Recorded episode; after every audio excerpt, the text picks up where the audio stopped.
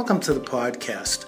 Some people tend to send me questions via social media, some people send them via email, and I answer them directly. But I decided to take a bunch of them that I got both ways and uh, answer them right on uh, the podcast today because a lot of them uh, tend to be the same questions that come up. Seems like a lot of people are interested in the same uh, type of information. So I thought I would answer some of them today. And um, really, uh, one of the first things I get is always which is better, social media or mass media? Well, that really depends on the goal. In general, if you have the budget, mass media will always get messages across and improve your branding and positioning faster. And uh, maybe even with more lasting impact. TV, newspapers, etc., are more likely to be seen by more people and be more verifiable. The, the caveat is, of course, that it requires a larger budget. The, lure, the original lure of social media to advertisers and marketers, of course, was the low cost.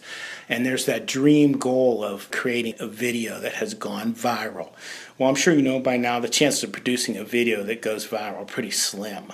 I do love the way you could target social media, however, and the cost of boosting posts or advertising is still very reasonable because it's just a young media and it's hard to track. But don't count on just creating original posts and that sufficing for your marketing because I'll tell you, just Facebook, which is the largest social media out there right now as far as a number of people on it, less than 20% of your posts are even seen. That's the people that are following you. So imagine those outside of that. So you really have to consider spending money, even if it's social media. It comes down to if you need some awareness, there's nothing that's going to beat mass media right off the bat. Take a look at the large advertisers.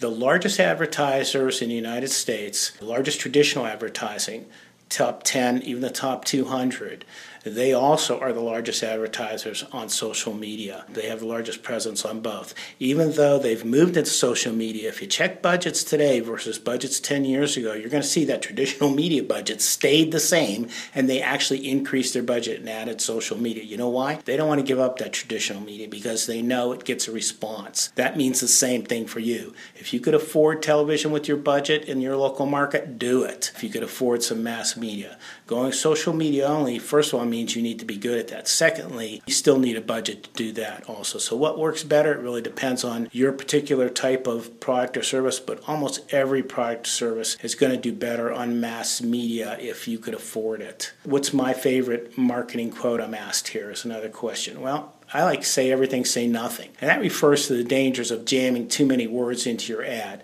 Try saying everything, and it'll be impossible for anyone to understand or remember your message. Here's another question how much money do people make on YouTube? I'm not sure what that has to do with marketing, but I'll answer it anyway. The formula is actually based on ad views, but I'm just going to give you in general terms. You can make like $10,000 for every 100,000 views. That's a lot easier said than done. If you've ever posted something, you'll see. But in 2014, you will not believe this, I tell you. There's a person who simply unpacks and shows the features of new Disney toys. And her videos with no animation or special effects, all she does is take them out. You see her hands, you hear her voice, and she shows each character what they do and each feature of the toys. She made $4.9 million in 2014.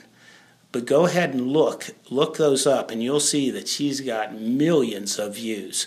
Kids love to see them. Parents love to see them before they purchase the toys. So I know that might amaze you, but that's true. I hope you have some luck at that, but you have to get at least 100,000 views to start making some serious money on YouTube. Uh, what's the difference between branding and positioning? That's a good question. Both terms are overused because they focus on one aspect of your marketing, whereas you know most organizations like yours and mine, you need a comprehensive approach. Now, a brand may include all aspects of your identity. That's branding, name, logo, colors, etc. And you know, branding's about repetition of your name and your brand image. And positioning, position refers to the ranking in the customer's mind of your product or your service as compared to the competition.